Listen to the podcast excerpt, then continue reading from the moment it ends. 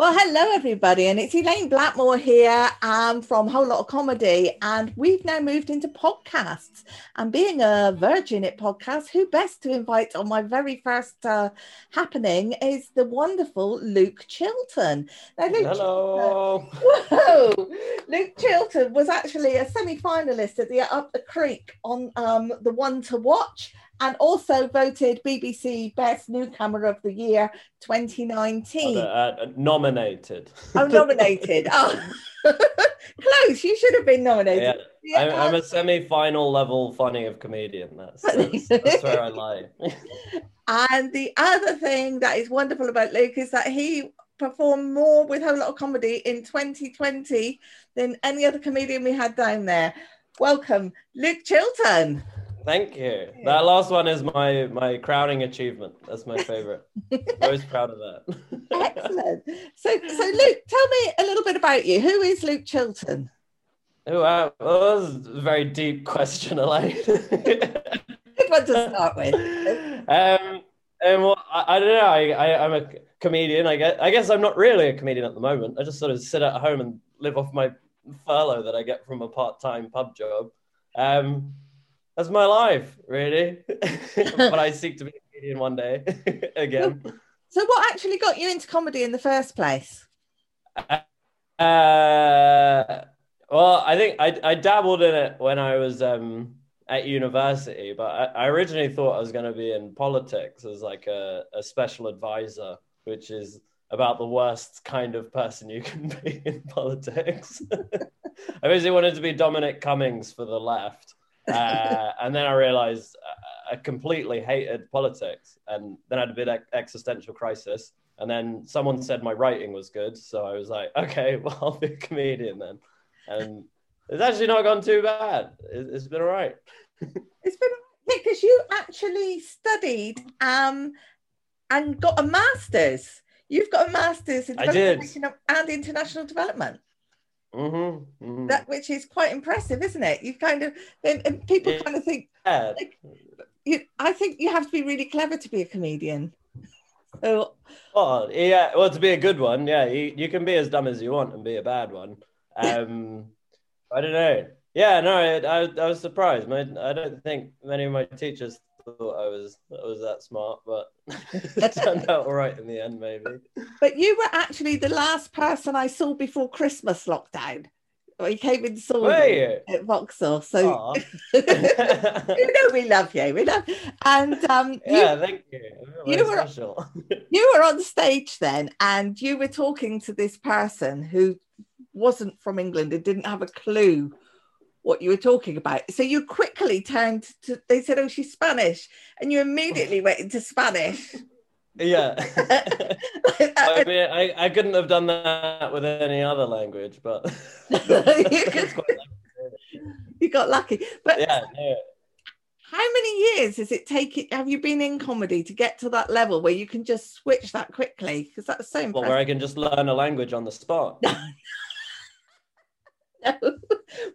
Uh, that takes years of practice. You, you gotta be you gotta be pretty special. Not not I don't think any other comedians can actually do that. I think it's just me. it was very impressive. It was, um, can, can you speak Spanish? Um, no, Hola. Okay, that's, that's good. Then what I was saying was genuinely hilarious. If you if you didn't understand.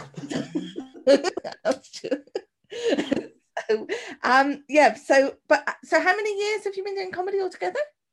Uh, probably about two, two years. I'm, I'm pretty fresh. I'm new still. Gosh, that's yeah. I imagined you'd been doing it for a long time. So. Oh, thank you. I've been being funny for a long time, but. But no, I'm joking. I, I don't know. I've always been quite a, a performer. I don't know, attention seeking and stuff like that. So I don't know if that's helped in any way. I don't know. but I love it as well. I don't do anything else, so it's um it's easy to get good quick. I think. So, what have you actually got planned for the future? What What are you hoping to do? hoping to get back to comedy and hope to cure COVID.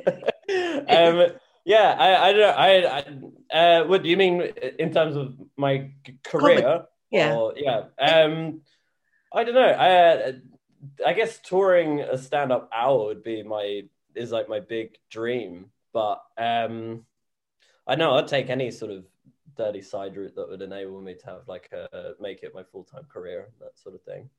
Um, I just want to do it as much as possible, but so I don't know. I'll see what see what happens and What just go with happens? it.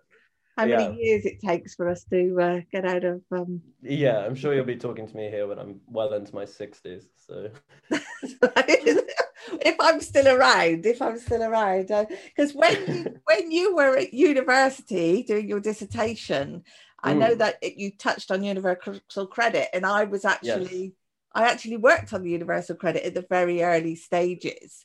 oh And. Um, you didn't read my dissertation, did you?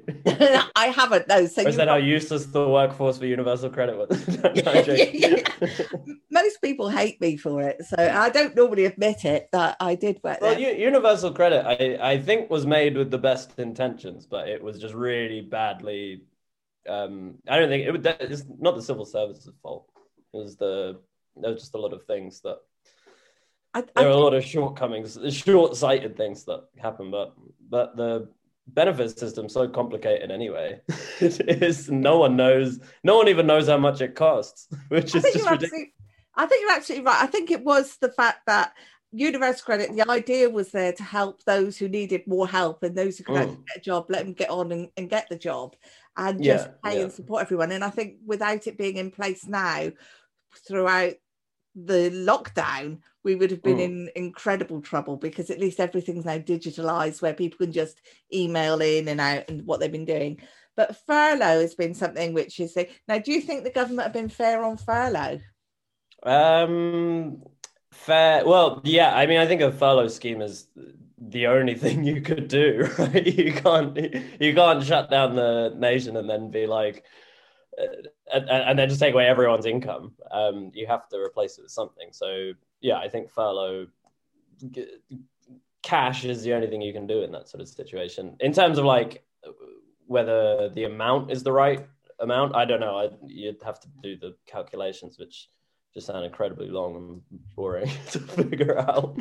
But I, I don't know. I mean, uh, I mean, for me, it's been okay. I'm surviving off um, what I'm making at the moment. Um, I mean, house prices seems to be the big one. House prices and disability Yeah. um, are the two that, uh, uh, at least when I was doing my research, were always the two that came up where you needed to give people a little bit extra and maybe make it a bit more tailored. So I don't know how the furlough scheme would sort of help people in that, but I suppose they're supple- uh, supplemented with universal credit on top, which um, Yeah, I think I I, hope- think I, I think hope that's helps most people. I, I don't know. yeah. I think I think they've probably given as much as they possibly can to still have Mhm. money around. I also Well, know How- money is such a weird concept to me. I don't understand because it, it it's like the old idea that it, it- when you need to, they do find it. so it makes you wonder if it's just a sort of made up.